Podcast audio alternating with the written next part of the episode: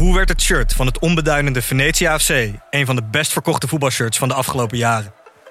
Wat is er zo geniaal aan de MLS-deal van David Beckham? En waarom vinden we het normaal dat jeugdspelers gezien worden als investeringsobjecten? In de podcast Grof Geld onderzoek ik, Sam van Raalte, voetbaljournalist, samen met merkstratege Per van der Brink de macht van geld in de voetbalwereld. Wat gaat er schuil achter de wereld van sport en glamour? En wie profiteert er? Luister naar Grof Geld en hoor hoe de Skybox de staantribune beïnvloedt. Dit is Jong Beleggen, de podcast. Ik ben Milou. En ik ben Pim. In deze aflevering behandelen wij alles wat je moet weten over de intrinsieke waarde. Of nou ja, alles. Een groot deel. Een groot deel daarvan, ja. Ja, ja en, en dus ook value investing. Ja, Warren Buffett komt er even langs. Die is al even, even niet langs geweest. Nee, precies. Daar, daar kijk ik erg naar uit persoonlijk. Dan hebben we het over Prinsjesdag. Wiebusfonds, de 20 miljard. Ja, vergeet Bobke niet, hè? Die wel- heeft er oh ook ja, al oh ja. meegeschreven. Ja, oh ja.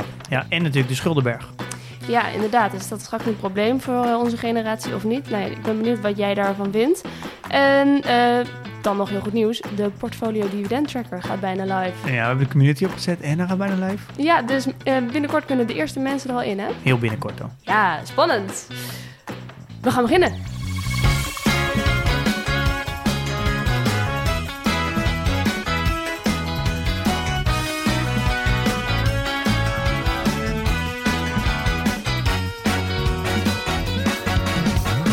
Heb net even weer mijn eh, appje gecheckt. Ik moet zeggen, het ben- begint een beetje af te vlakken met hoeveel plezier ik daar naar kijk.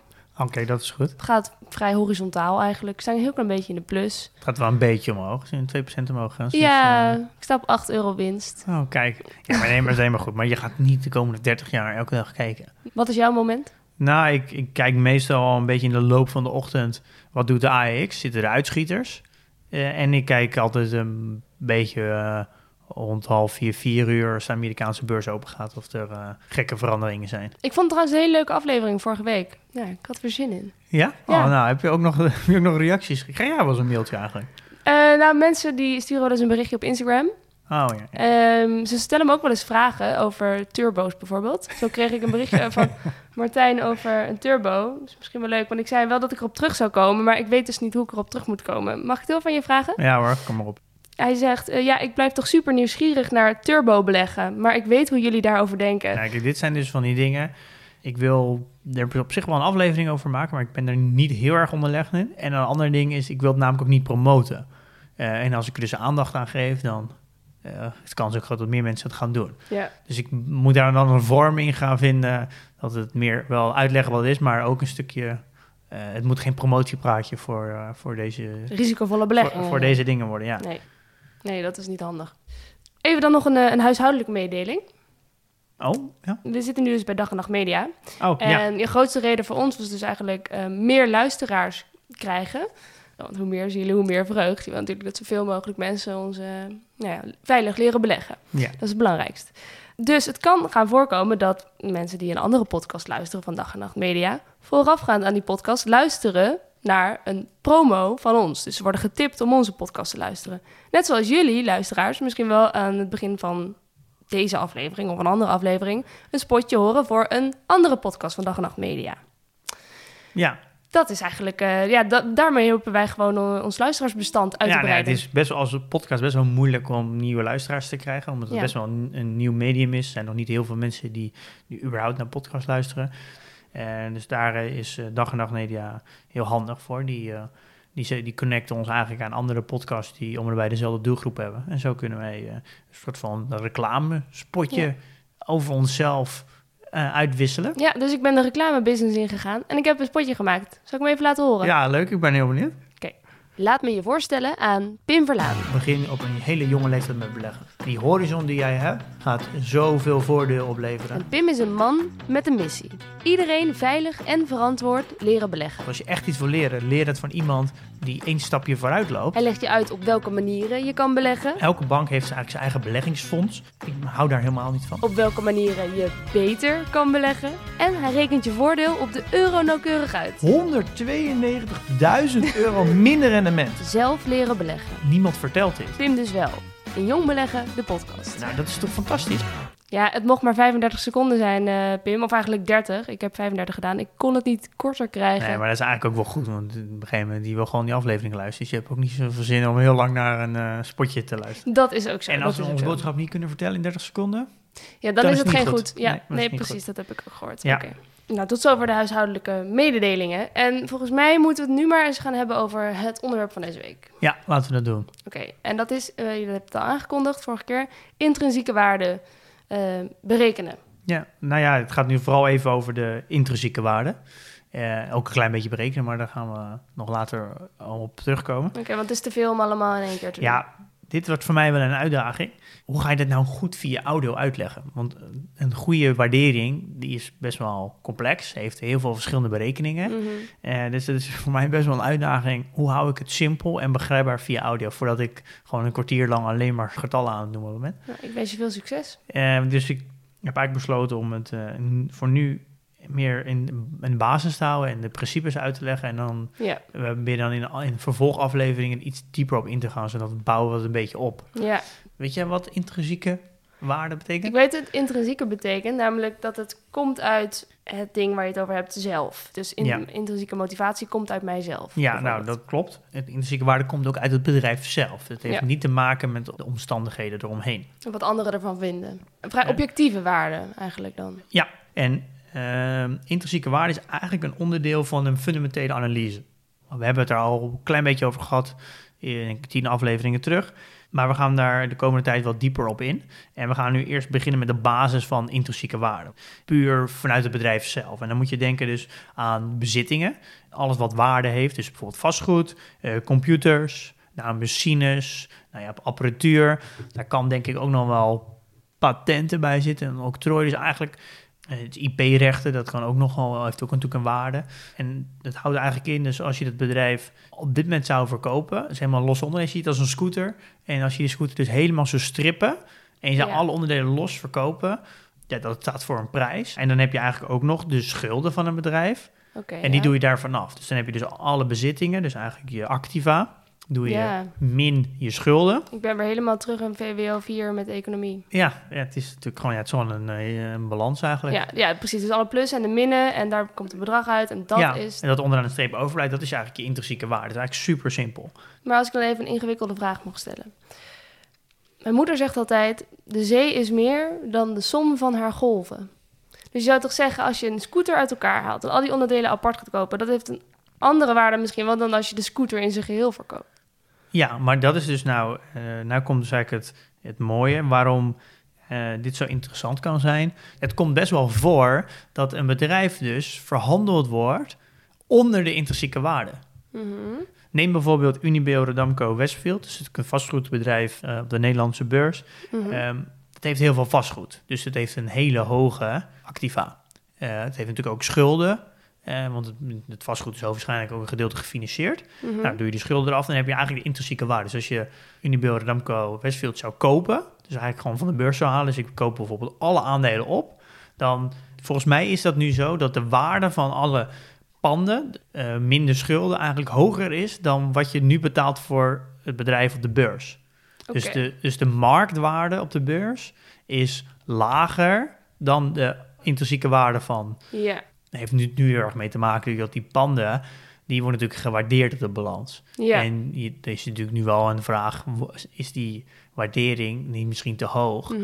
Ehm, dat zijn dus momenten dat er vooral value beleggers dan instappen. ja. Eh. Wat ze eigenlijk wel heel erg zeggen is dat een bedrijf gaat uiteindelijk wel weer naar zijn intrinsieke waarde toe. Dat is eigenlijk de, de, de kracht eigenlijk van value belegging. Dat Ja, want er is een strategie die hierop gebaseerd ja, is. je hebt namelijk een, we hebben het natuurlijk over dividend investing, dividend growth investing, en gewoon growth investing, dus ge- gewoon groeibedrijven. Maar je hebt dus ook value investing. Ja. En dat is eigenlijk weer een andere, een soort van andere strategie. En daar is die, Warren Buffett. Ja, ik dacht wel. Eh, hij is eigenlijk wel de bekendste value investor. Oké. En ehm, Da- Daardoor moet ik meteen denken aan dat het eigenlijk dus iets is waarvoor je heel ervaren moet zijn en dat het best wel moeilijk is. Ja, nou, wat, we hebben het vorige week verteld over die, soort van die, die curve voor eh, beleggers. En ik denk dat value investing wel echt wel op het einde zit. En ik denk dat alle goede beleggers daar uiteindelijk wel eindigen. Uh, dat je automatisch wat minder gespreid zit. Nou ja, echte value investors zitten vaak maar rond de 10 bedrijven. Ja. Tenzij je echt, net zoals Warren Buffett, zoveel vermogen hebt... dat je je vermogen eigenlijk gewoon niet kwijt kan in 10 bedrijven... waardoor je het automatisch meer hebt. Uh, want hij heeft Oh, ja. gewoon te veel geld. Ja. Uh, maar de, bijvoorbeeld de bekende beleggers zijn dan Benjamin uh, Graham. Dat was eigenlijk weer de soort van de mentor van Buffett. En die heeft ook het boek geschreven, The Intelligent Investor. Uh, dus als je hier Heb wat, jij gelezen, toch? Ja, als je hier wat over wil weten, over dit, dit een van de betere boeken. Je hebt dan Christopher Brown. Dat is ook weer een student van hem geweest. En dan hebben we ook nog de, natuurlijk de, de compagnon van uh, Warren Buffett, uh, Charlie Munger. Is ook, Oh. dus het zijn eigenlijk de echte bekende, de grote investeerders. Dit zijn eigenlijk uh, de value investors. En die presteren eigenlijk ook over een periode van 20 jaar het beste. Oké, maar dan zeg je dus, die Benjamin, die heeft het boek geschreven, The Intelligent Investor. Er spreekt bijna iets neerbuigends uit. Van, je moet hier echt intelligent voor zijn, want... Nou, het is meer bedoeld van, als je dit doet, ben je een intelligente. Ja, en anders dus niet. Dat is toch neerbuigend? Ja, maar ja, het is natuurlijk een Amerikaans boek. Maar Dus is het, is het zo moeilijk? Nou ja, het, het, het, het- ik denk dat je de, de skill van het analyseren van bedrijven, eh, dus het waarderen, die, dat dat wel te leren is. Al denk ik dat je wel een klein beetje economisch onderlegd moet zijn, denk ik. En je moet er wel fun uithalen om, eh, om bedrijven goed door te spitten, denk ik. Anders hou je het niet vol. Ik denk dat je gewoon makkelijk, zeg wel, 100 bedrijven moet analyseren, waarvan je er maar eentje koopt. Bedrijven worden gewoon niet zo snel verhandeld onder intrinsieke waarde. En, en Dus je moet echt heel goed kunnen zoeken om er eentje te ja, vinden en die je dat kan wel eigenlijk nu al zeggen dat alle, alle bedrijven die het nieuws halen, die zijn uit, gewoon uitgesloten. Alles wat met de hype te maken Waarom? heeft. Nou ja, bijvoorbeeld Adyen en zo, ja, die gaan natuurlijk nooit onder een intrinsieke waarde Nee. komen. Die, sterker nog, die worden eh, echt in een, een factor 100, 200 daarboven verhandeld. Je handelt eigenlijk nooit in groeibedrijven.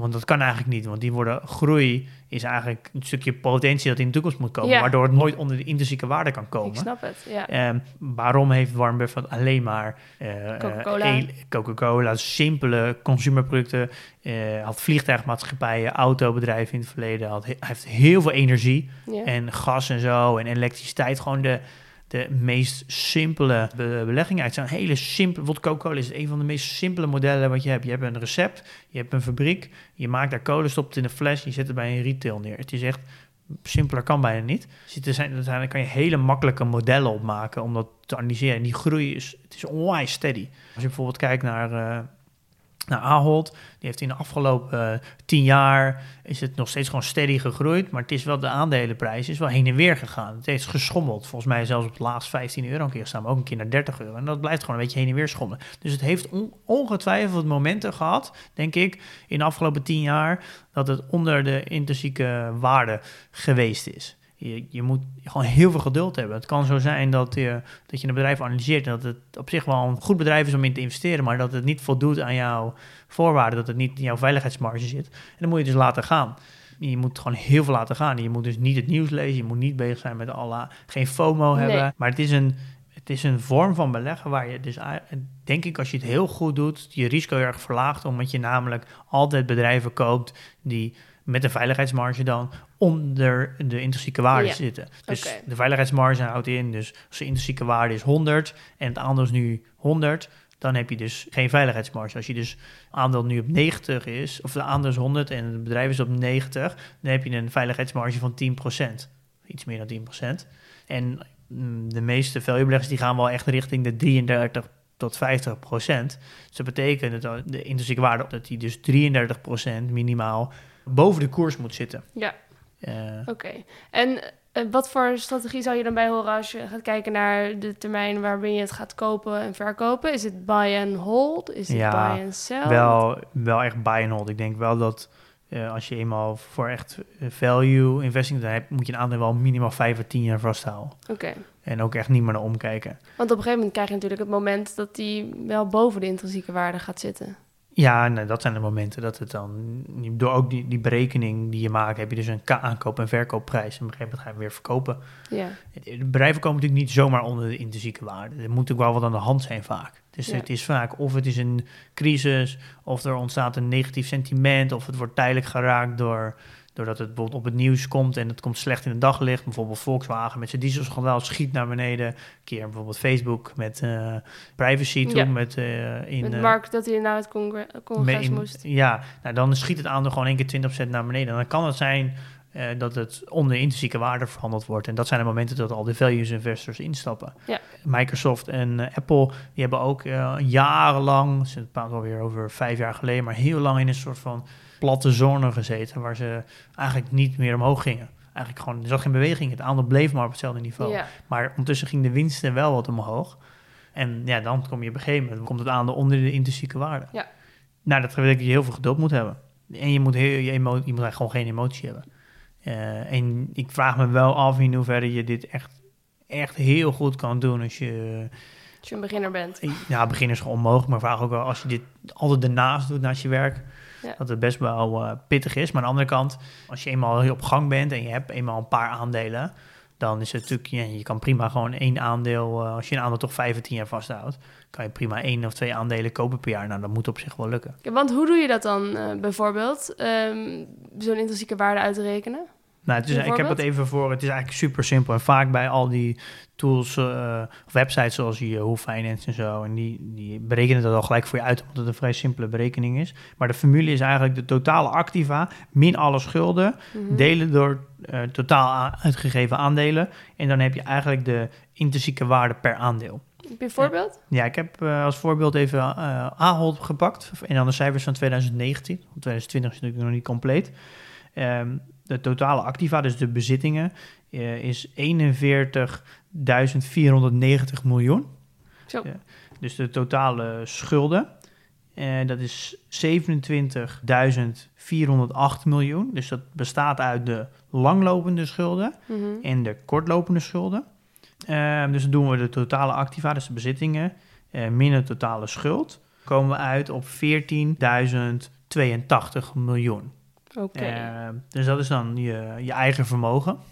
En dan hebben we eigenlijk, als we dan de, de intrinsieke waarde per aandeel willen uitrekenen. Eigen vermogen, maar dan bedoel je dus de intrinsieke waarde? Ja, dat is de intrinsieke waarde. Ja. Ja. ja. Oké. Dat is dus eigenlijk het vermogen van het bedrijf. Ja. Eh, en dan doen we dus de intrinsieke waarde delen door het aantal uitgegeven aandelen. Dus dat kom je dus uit, dan is het 14.182 miljoen. Delen door het aantal aandelen. En het openstaande aan- aandelen in eind 2019 was 1,1 miljard. En dan nog wat erachter. Eh, maar dan wordt het een heel lang getal. En dan kom je uit op 12,79 euro Per aandeel. per aandeel. Dus dan hebben we het nu wel het, net de hele tijd over de intrinsieke waarde van een bedrijf. Maar nu gaan we dus kijken naar de intrinsieke waarde per aandeel. Ja, per aandeel. Dus dan heb je eigenlijk nog steeds de intrinsieke waarde van het bedrijf, maar deel je Ja. door het eh, op uitstaande aandelen. Ja, Dan heb je dus de intrinsieke waarde per aandeel. per aandeel. Nou, het aandeel staat nu op 26 euro, maar het stond in 2019 eh, op 22,30. Ehm, dus dat betekent eigenlijk dat je betaalde zo'n bijna het dubbele van de intrinsieke waarde voor Ja. eh, Ahold. Maar dit is natuurlijk eigenlijk een vrij nutteloze berekening. Waarom? Ehm, nou, omdat je namelijk... Ja, dit, dit is vrij nutteloos, omdat als je het bedrijf zou kopen... en je zou het dan helemaal strippen en losse onderdelen verkopen... zou je dit overhouden. Ja. Maar zo werkt natuurlijk een bedrijf niet, want een ja, scooter wel. Want een scooter die genereert geen nieuwe waarde. Die heeft geen groeiperspectief. Kijk, in een bedrijf, die biedt natuurlijk groeiperspectief. Dus als je het bedrijf koopt, creëer je ook eh, toekomstige groei. Ja. Dus eigenlijk is dit natuurlijk eigenlijk een ja, vrij nutteloos getal. Ja, voor een goede beoordeling moet je de fundamentele waarde weten. Daar moet je dus ook de toekomstverwachting meenemen. Oké. Eh, dus eigenlijk deze waarde plus de toekomstverwachting bepaalt eigenlijk wat de fair value is. Dus wat je nu zegt, zeg je eigenlijk... Je hebt helemaal niks aan de intrinsieke waarde per aandeel om dat te weten. Nou ja, nee, in principe niet. Het is gewoon niet voldoende. Bijvoorbeeld vastgoed.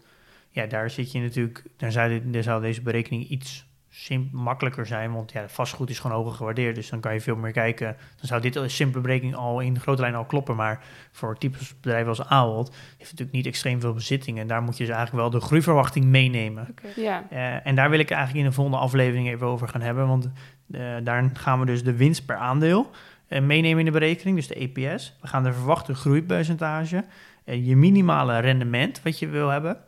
Eh, dan hebben we ook nog eens je veiligheidsmarge. En dan gaan we de koers-winstverhouding meenemen. Dat stoppen we allemaal in een berekening. En dat doen we over een periode van 10 jaar. Eh, en dan komt er eigenlijk uit voor welke prijs je hem op dat moment zou moeten kopen. Dus dan heb je de, dan komt eigenlijk de fair value prijs voor jou dan, want dat ligt aan welke bijvoorbeeld veiligheidsmarge je zelf meeneemt.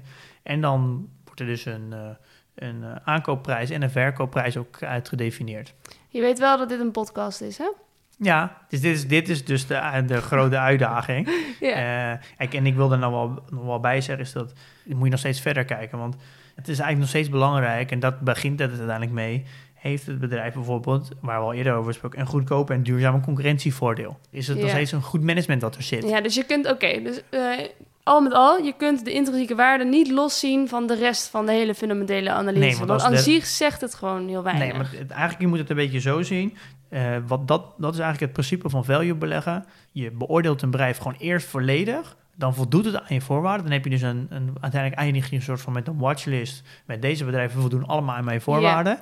En dan ga je kijken wanneer vind ik het bedrijf uh, de ideale prijs. Dat je gebruikt je, deze berekening om te bepalen wanneer ga je het bedrijf kopen. Je gebruikt deze berekening om een aankoop- en verkoopmoment te bepalen. Ik snap het. Je kan het vergelijken met een, met een tv. Je hebt voorwaarden voor een tv die je wil kopen. Het moet zo groot zijn, het moet zoveel pixels zijn, het moet uh, afstandsbediening spraak in zitten. Nou ja, je hebt gewoon je voorwaarden en daar voldoen een aantal tv's aan. Maar jouw budget is 500 euro. Ja. En al die tv's zijn duurder. Dus die tv's zet je allemaal op je watchlist. En je wacht gewoon net zo lang dat er ergens een aanbieding is. Ja. Omdat er, uh, de mediamarkt heeft dan één van die tv's in de aanbieding. En die gaan onder de 500 euro en dan koop je hem. Cool. Dus zo moet je het een beetje zien. Ja. Uh, en dan moet je dus wel je emoties in uh, bedwang houden. Ja. Uh, dus als al je vrienden die tv kopen, dan moet jij nog steeds tegen jezelf zeggen: nee. Ja. Ik, Hou je aan je eigen regels. Ja. Zo belangrijk. Ja, en daar gaat eigenlijk, dat is eigenlijk het principe van value investing. Okay. Dus je gebruikt dit om een, om eigenlijk een aankoop- en verkoopmoment te bepalen. Ja, maar hoe belangrijk is dit voor jou? Hoe erg kijk jij hiernaar als jij een fundamentele analyse doet? Nou, ik ben, ik ben hier nu, nu langzaam een beetje aan het experimenteren, aan het oefenen. En uh, Want het inspireert je wel. Ja, nou ja, dit is wel, ik vind het wel interessant. Ik wil het meer, meer leren, omdat ik daardoor beter, beter beleggen begrijp. Uh, en ik denk ook het risico verklein. Uh, maar ik merk wel dat het, het um, het moet, moet je ook wel een beetje liggen. Ik wil wel de principes begrijpen en ik wil ja. het wel graag leren. Wat ik heel interessant vind in deze vorm van beleggen, is dat het ervoor zorgt dat het minder volatiel is. Het is, het is veel minder bewegelijk. Het is de, ja, bijvoorbeeld de aandelen zoals Adyen en Tesla, die gaan echt heen en weer. Die kunnen Ja. gewoon dagen 10, 20... eh, Ja, dat is spectaculair. Ja. ja, en, maar dat is ook wel, moet je ook wel tegen kunnen. Ja. En ik denk dat het meer met value belegging, het is, het is veel, allemaal veel duurzamer, veel stabieler. Het beweegt bijna niet. Het gaat gewoon he- heel rustig omhoog. Ja. Ik denk dat dat misschien ook een, voor je gemoedstoestand ook wat fijner is. Als ik ouder word, dus we praten misschien over nou, de komende 10, 20 jaar, dat ik me comfortabeler ga voelen bij value investing. Ja. Want het is gewoon veel fijner om een scooter te kopen voor 500 euro. Als je weet dat de losse onderdelen voor 600 euro, 700 euro verhandeld gaan worden. Dus de kans is gewoon heel klein dat je daar verlies op maakt. Ja, oké, dus nu eh snap ik een beetje beter hoe dat value investing werkt. In ieder geval, ik snap het beter. Ik hoop de luisteraar ook. Gaan we volgende keer op door.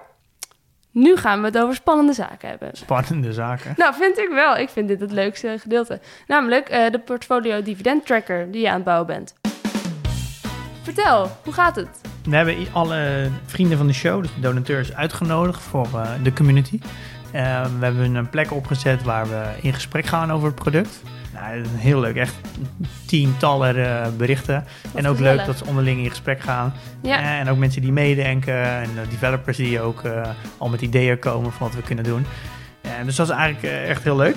En maandag gaan we live. ja ik las het. Wat bedoel je eigenlijk met live gaan precies? nou, dan, dan gaan eigenlijk alle vrienden van de show, die gaan het product in. Dus die, dan kunnen ze ergens online eh, kijken van wat er al is, eh, het welke features Ze er het zijn. Ze kunnen het al gebruiken. Wow. Maandag kunnen ze accounten maken, kunnen ze inloggen. En Jeetje. kunnen ze hun portfolio inladen. En dan wordt gelijk alle visueel weergegeven hoe je sectorverdeling is. En Ja, hoe de verdeling is per aandeel. Dus als je een ETF van losse aandelen hebt, dan zie, dan zie je ook hoe je spreiding is in je hele portefeuille tussen alle sectoren. En waar ik misschien nog wat meest trots op ben, dat, is, dat was wel een overwinning, dat we ook alle mid- en small caps erin hebben zitten. Het zijn te kleine bedrijven in Nederland die gewoon nooit worden gesupport. nee. Je hebt gewoon weinig data daarvan. Ja. En het is ons, ons gelukt om dus de dataset compleet te krijgen van alle small caps ook. Dus ook Ajax bijvoorbeeld en Alphen zit er ook volledig in, met logootje. Dus dat is, eh, ja, dat is ook wel een mooie overwinning deze week. Ja, wat is het allemaal snel gegaan, joh. Ja, daar word ik heel hard aan gewerkt. Ah, wat goed. Eh, maar Ga zo door. ik ben dus heel benieuwd, want maandag wordt iedereen toegelaten. Het is altijd een beetje spannend.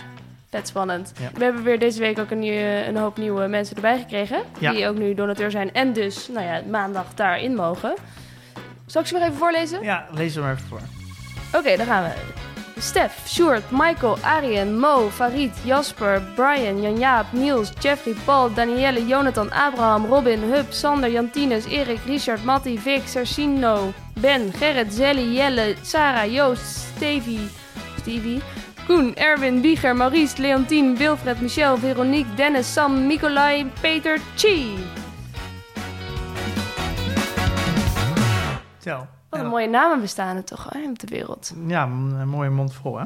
Ja, leuk jongens. Leuk dat jullie meedoen. Welkom. Stel nou dat eh, er mensen dit horen en die denken van... ja, ik wil maandag ook dat live product eh, daarin meekijken. Dat kan toch gewoon? Als je nu donateur wordt, kun je, kom je in die community terecht. dan kun je ja. meedoen. Ja, dat klopt. Je kan je nog eh, je, kan je aanmelden bij vriendvandeshow.nl slash jongbeleggen. En dan bij de knop wordt vriend. En dan, als je dat doet voor maandag, dan, dan kom je er maandag ook bij. Kijk, dat kan gewoon nog. Goed. Gaan we dan naar het nieuws? Ja, laten we dat doen. Yes. Ik heb wel iets. Nou, ik ben benieuwd. Wat heb je? Nou, ehm, zoals je weet werk ik in de media. En dan kan het je natuurlijk niet zijn ontgaan eh, dat het Prinsjesdag was deze week. Credo is dus investeren, investeren, investeren. Bezuinigen, daar doen we niet aan. Zou je, ja, kan ik op zich, denk ik van, nou, lijkt me ook, nou, weet ik veel, daar heb ik geen verstand van. Ik ben geen economisch wonder. Ja, maar het is niet heel gek dat ze in deze tijd gaan investeren. Het, ja, de, je, het idee is dat wij eh, jarenlang je overheidsbegroting naar beneden brengen. Is om in goede tijden dat je dat doet. En dat je in slechte tijden dat weer omhoog kan brengen. Ja. We hebben nu gewoon steun nodig. Eh, we hebben een diepe crisis met corona. En dat, we moeten juist blij zijn dat we nu kunnen investeren. Dat we ook de capaciteit hebben om te investeren. Ja, maar waarom hebben we die capaciteit? Omdat we heel veel gratis geld kunnen lenen. nou, we hebben die capaciteit omdat we, denk ik, heel lang onze eh, staatsschuld naar beneden hebben gebracht. We hebben even de laagste staatsschuld in de wereld. Maar nu gaat die weer toenemen. Ja, maar dat is toch juist de bedoeling, dat je in slechte tijden er juist gebruik van maakt. Ja, En je kan toch niet zo zijn dat, dat je dus gewoon een hele grote generatie of hele grote groepen mensen nu laat barsten omdat je graag zo min mogelijk schuld wil hebben. Ehm, dat Ja. betekent dus dat je een hele generatie laat vallen. Ik denk juist de bedoeling is voor deze diepe crisissen die je af en toe hebt, eh, dan dat juist benut. Eh, en dat je dan ook dus juist de terugbetaling heel erg uitspreidt over een hele lange periode. Dus dat Jij op was zich, best wel anti-schulden altijd. ja, maar, ik, ja, maar dit is, je moet wel in, in slechte tijden de boel in draaien houden. Ik, waar ik me wel mijn vraag bij heb, is die, die 20 miljard. En er zit namelijk, vind ik, een heel groot verschil tussen eh, geld lenen omdat het goedkoop is en we zien wel wat we ermee doen. Mhm. Wat bijna een beetje bizar voelt, vind ik. En we moeten gewoon investeren omdat het noodzakelijk is. Ja. Je, wij moeten gewoon die nauwregeling die we eerste ronde hebben gedaan, die was gewoon nodig. Als de we dat, ja, als we dat Ja. niet hadden gedaan, dan had, dan had gewoon bijna de helft van het land werkloos geweest, Ja. wijze van.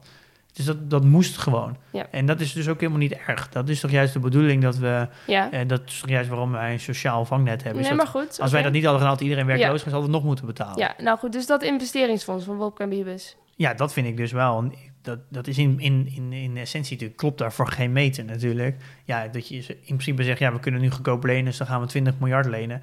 Ja, het, het idee lenen, maar dan en dan later bepalen wat gaan we ermee doen, dat klopt natuurlijk voor geen meter. Nee, Wat er dus ja. nu gaat gebeuren, daar gaat, ja, hoe gaat die 20 miljard nu uitgegeven worden? Daar gaat waarschijnlijk een groepje mensen... Die is er al, er zit een prins in. Ja, daar wordt een soort, ja, zo'n denktank gemaakt. Ja, Eh, en die gaan dan allemaal... Eh, Robert eh, Dijkgraaf, de wetenschapper. Oh ja, en dan wordt dan hun hoofd wordt dan over gebroken. En wat gaan we... Nou, dat is lekker Hollands. Wat gaan we doen? We gaan het verdelen in waarschijnlijk eh 50 potjes. Dan krijgt iedereen een beetje. Nou, daar hebben we dus helemaal niks aan. Eh, het is allemaal zo... Ja, ik denk als je dan toch zo, eh, zo stoer doet met je 20 miljard... ga dan ook eens een keer een echt probleem oplossen. Ja. Eh, Ze worden verweten dat ze zelf geen politieke besluiten durven te nemen en kunnen nemen. En dat ze dat inderdaad gewoon door een groepje ja, dit, maar dit- laten ik- doen van... nou kijk, een beetje, kijk of het een beetje duurzaam is, een beetje goed voor het klimaat. Kijk, ik denk dat het buiten kijf staat dat we investeringen nodig hebben om... Ja, maar dit, dit- Ja, maar het voelt gewoon heel erg Ja. alsof ze die, die 20 miljard nu de, de, ga, de gaatjes gaan dichtlopen die ze dus de, van de beslissing die ze eigenlijk in de politiek niet willen maken. En daar is die 20 miljard, nou vind ik ja, weer net niet voor benut. Want je gaat dus eigenlijk gewoon geld lenen om eigenlijk de harde keuze die je moet maken in de politiek niet te maken, omdat we voor de verkiezingen zitten. Ja. En dan laat je die denktank, laat je lekker die gaatjes dichtlopen. Dan ga jij ermee te koop lopen zo. Ja. Ik vind dat je, als je de kans hebt om die 20 miljard te gebruiken, ga dat dan voor iets gebruiken waar we van zeggen, daar hebben we, hebben we over, over 50 jaar of 100 jaar nog steeds profijt van. ja. Ga dan echt iets extreem groots doen. Het elektriciteitsnet bijvoorbeeld. Ja, nou, ik denk dat het grootste probleem van nu zijn de woningen eh, en, en het klimaat. Eh, Ja. ja. ga die 20 miljard, steek dat gewoon in eh, nieuwe woningen. En Dan is denk ik, dus de eerste levensbehoefte van mensen. Dan ga je tenminste echt impact maken. Of ga, je, ga die 20 miljard in het klim- klimaat steken. Ja, maar Eh. die politieke keuzes durven ze zich niet te wagen. Dan moet je het gewoon niet doen. Ja. Je moet niet eh, 20 miljard gaan gebruiken en dan gaan verdelen over 50 potjes. Nee, op, de- op deze manier zeggen ze, hè, ik ben ook geen economisch expert, dat weet ik. Maar dat hier over, over tien jaar heeft niemand het hier nog over. Dus dat geldt gewoon, ja, poef, dag. Ja, ik vind eigenlijk dat je, dat je überhaupt de, de, om de wijze waarom je het doet, is al verkeerd. Ik, ik vind dat je eerst een plan moet hebben en dan moet kijken, is het echt nodig? En dan kijken, hoe gaan we het geld bij elkaar? En niet eerst het geld regelen en dan kijken waarna we het Ja. gaan uitgeven. Ik vind dat de, de, de denkwijze helemaal niet goed. Oké. Ik snap wel het principe dat je, dat je nu bijna gratis geld kan lenen. Maar ja, dat is weer een ander ding. In Europa zijn we overal onze staatsschuld gigantisch aan het opkrikken Ja. omdat we allemaal gratis kunnen lenen.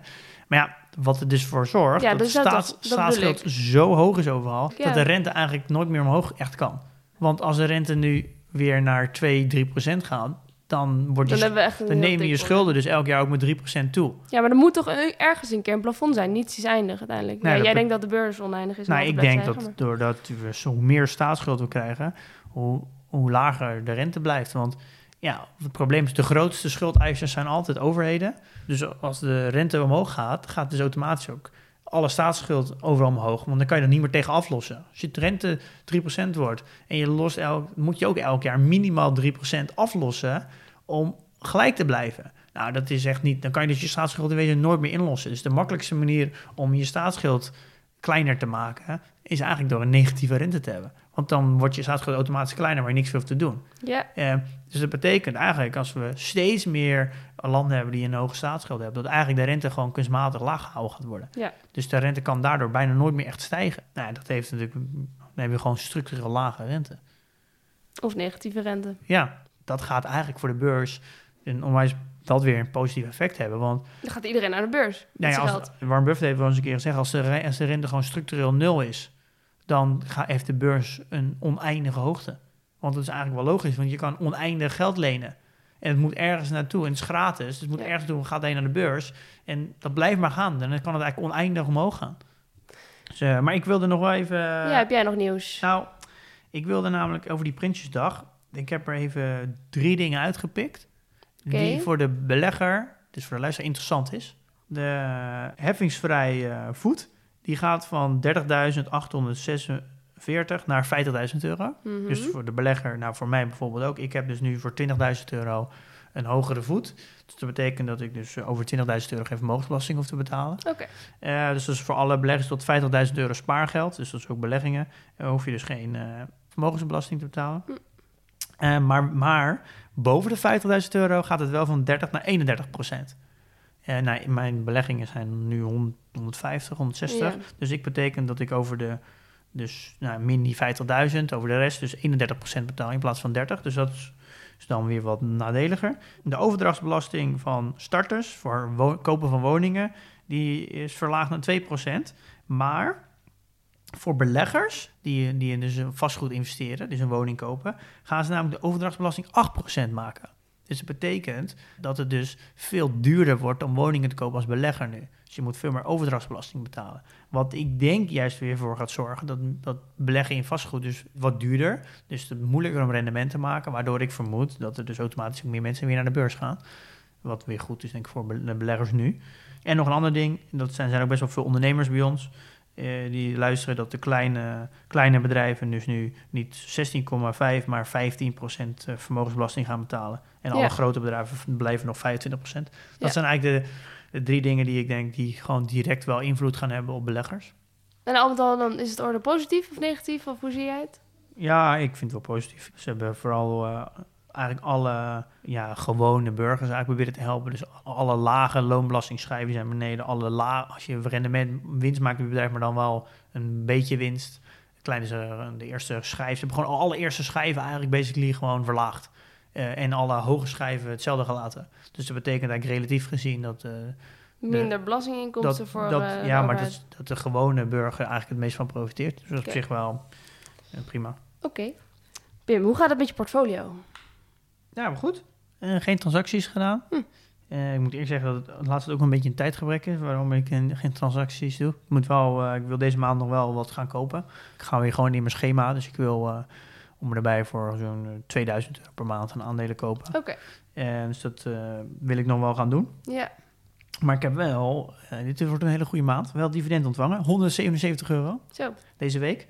Eh, van 1, 2, 3, 4, 5, 6, 7, 8. 8 verschillende bedrijven. Oké. En ik had vorige keer niet even een, geen recap gedaan, maar ik had in de maand augustus dus 266 euro ontvangen. Maar ik verwacht deze maand, dit is, dit is weer de, dit is de goede maand, eh, 518 euro dividend. Oké. Nou, dat is niet gek. Dus dat is, eh, dat is niet gek. En ik heb een, eh, nou, nou, deze week dan 177, dus dat is wel, eh, wel lekker. Ja. Ehm, dus ik zit volgens mij om en nabij nu eh, op ongeveer zo'n 4800 euro op dividend per jaar. Zo. Dus dat is wel... is Kun je een leuke tweedehands auto verkopen? Als je het niet zou herinvesteren. Ja, maar er wordt helemaal hergeïnvesteerd, hè? Ja, ja, ja Compounding. precies. Compounding. En mijn portfoliowaarde is 156.800. Want ik ben echt flink gezakt. Mijn winst was echt gehalveerd. Maar ik ben nu weer gegroeid. Want volgens mij 100, mijn all-time high was volgens mij 15900 volgens mij.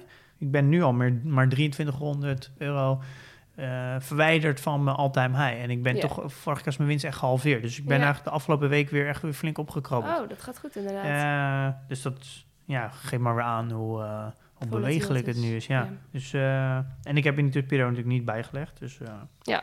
Nee, het gaat hartstikke goed. Voor me zit ik nu op zo'n beetje 7% of zo rendement dit jaar. Voel me wel, daar wel comfortabel mee eh, als, eh, als eerste jaar belegger. Ja. Ja, lijkt me dat je daar best tevreden mee mag zijn, Dus, eh, meneer eh, Verdaan. dus dat voel ik me wel goed mee. Rechtssoliraat. Eh reviews. We hebben er weer twee uitgezocht. In de Apple Podcast app hebben we er eentje van Nicole gekregen, vijf sterren. Getiteld Kinderen, uitroepteken. Allereerst wil ik even zeggen dat ik enorm geniet van jullie ontdekkingsreis in de wereld van beleggen. Ik heb twee vragen. 1. Ik wil graag donateur worden. Zou dat toepasbaar zijn voor alle brokers of alleen bij de Giro? Nou, eh, voor nu is, werk ik het alleen met de Giro. Maar dat komt omdat ik de Giro heb. En, ja, ik moet ergens mee beginnen. Eh, maar we ontwikkelen het product samen. Eh, dus dat gaat de komende weken ook zo zijn. Dat we hebben de eerste versie. Dus de volgende stappen wordt samen met, met alle vrienden gemaakt. Dus als er een hoop vrienden zijn die een andere broker willen, dan, ja, dan gaan we die andere broker ondersteunen. Ja. Dus we gaan samen bepalen eigenlijk heel democratisch eh, de volgende stappen van het product. Pim voor president. oh nee, voor premier dan in een democratie. Of kan een president ook democratisch verkozen worden? Ja, volgens mij wel. is gewoon een ander Maar systeem. past een dictator niet beter bij mij? Dictator. Laten we het erop houden op dictator Pim. Heel goed. Vraag 2. Vanaf welke leeftijd mag je een beleggingsrekening openen voor je kind? Dank voor alle inspiratie en openheid. Goed, Nicole. Ja, dat mag direct. Eh, als het kind een eigen paspoort heeft, dan kan je een eh, rekening openen. Kijk aan. Dus als je hem ingeschreven hebt bij de burgerlijke stand, dan kan het. En jij krijgt een paspoort. En je krijgt een paspoort. Nou, Eh, dan kan je echt niet- jong beginnen. ja, niet alle brokers ondersteunen dat hoor. Maar ik ben natuurlijk ook voor mijn nichtje. ik heb dan niet op haar naam Ja. gedaan, maar dat, dat ga ik binnenkort wel doen. Maar dat kan gewoon. Piep Jong Beleggen, de podcast. Jong geleerd is uitgedaan. Ja, zo is het ook. Grappig dat je dat zegt, want de volgende eh, review die ik wilde behandelen is vier sterren van Loers. De titel daarvan is Jong geleerd, niet stom gedaan. Oh, grappig. Ja. Komt er lekker geordend uit. De verworven kennis en persoonlijke strategie. Erg aantrekkelijke interactie tussen man en vrouw. Hmm. Uitleggen kan vermoeiend zijn, maar beide doen flink hun best. En dat is zeer beluisterbaar.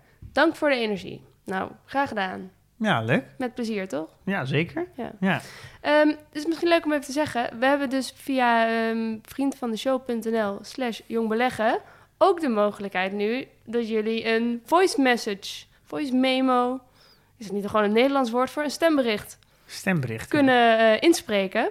En dat kunnen wij dan misschien wel gebruiken in een aflevering. Ja, dat vind ik eigenlijk wel heel leuk dat eh, de vrienden van de show dat aanbiedt, het platform. Dus vriendvandeshow.nl slash jongbeleggen. Daar zit volgens mij een knop met Ja. stembericht. Ja, ik weet niet precies wat erbij staat, maar het is in ieder geval zo'n Ja, een microfoontje. microfoontje, icoontje. En dan kan je dus een, eh, een boodschap, eh, boodschap, kan je een bericht inspreken. Of een vraag. Of een vraag. Nou, het- we krijgen natuurlijk heel veel eh, reviews via, nou ja, eigenlijk alleen maar via Ja. tekst. Ook vragen via tekst, via de mail. Ja, dus dat moet ik allemaal voorlezen. Het is misschien ook wel leuk, dat gaan we gewoon een keer proberen. Ja. Om, eh, als je vragen hebt, kan je hem inspreken. En, Ja. dan, en dan gaan we hem in de aflevering laten horen. Kijken hoe dat bevalt. Liedje zingen mag ook. Ja, moet wel heel goed kunnen zingen hoor. Ja, ik zie Pim een beetje fronsen. Doe dat maar niet. Maar als je gewoon iets kwijt wil, ook als het geen vraag, mag dat natuurlijk ook. Laat maar weten. We zien ze wel binnenkomen, hoop Ja. ik. Nou, Volgende keer, wat gaan we doen? nou, volgende keer gaan we het verder hebben over intrinsieke waarde, zoals jij al zei. En ik zeg expres niet volgende week. Eh, sorry. Volgende week ben ik er niet. Ik ben ik op vakantie. Ja, het is eigenlijk, kan echt niet hè. Nee, ja, ik weet kan je nou op vakantie gaan? Ehm, Italië roept. Oh. Ik zal een Oh, flesje lekker. wijn voor je Oh, meenemen lekker. om het goed Oh, te lekker. maken. Ja, waar ga je in Italië? Onder Genua. Dus eh, tussen Genua en Portofino ligt Camogli. Daar ga ik naartoe. Nou kom ik heel dom over, waar ligt dat? Dat ligt aan de Middellandse Zee. Een beetje in Noord-Italië. Dus het is Oh, te Noord-Italië. rijden, ja. Dus dat is wel dicht bij Frankrijk ook. Ja, redelijk dicht bij Frankrijk. Misschien- Ga je met de auto? Ja. Dan kan je nog even langs Monaco rijden. Waarom zou ik langs Monaco rijden? Nou, dan kom je bijna langs, toch? Ja, maar waarom zou ik er... Vind je dat leuk daar? Nou ja, ja, nou, misschien goed. Uh, dat is wel weer wat anders. Boten kijken. Ik hou Ja. wel van boten kijken, dat is waar. Misschien moet ook een Ja, reispodcast volgens mij moeten we hem gaan over ophouden, want die luisteren zo lang afgaan. ja, inderdaad. ja, dus volgende week geen aflevering. Nee, Eh, dus even een weekje niet. En dan de week daarna komen we weer terug. en dan doen we weer net zo erg ons best als dat we tot nu toe altijd al hebben gedaan. Nou, tot de volgende keer. Ja, ik eh, hou je wel aan een flesje wijn, dat je dat even weet. Ja, dat is goed. Rood of wit? Eh, rood, rood. Oké, rood. Doei!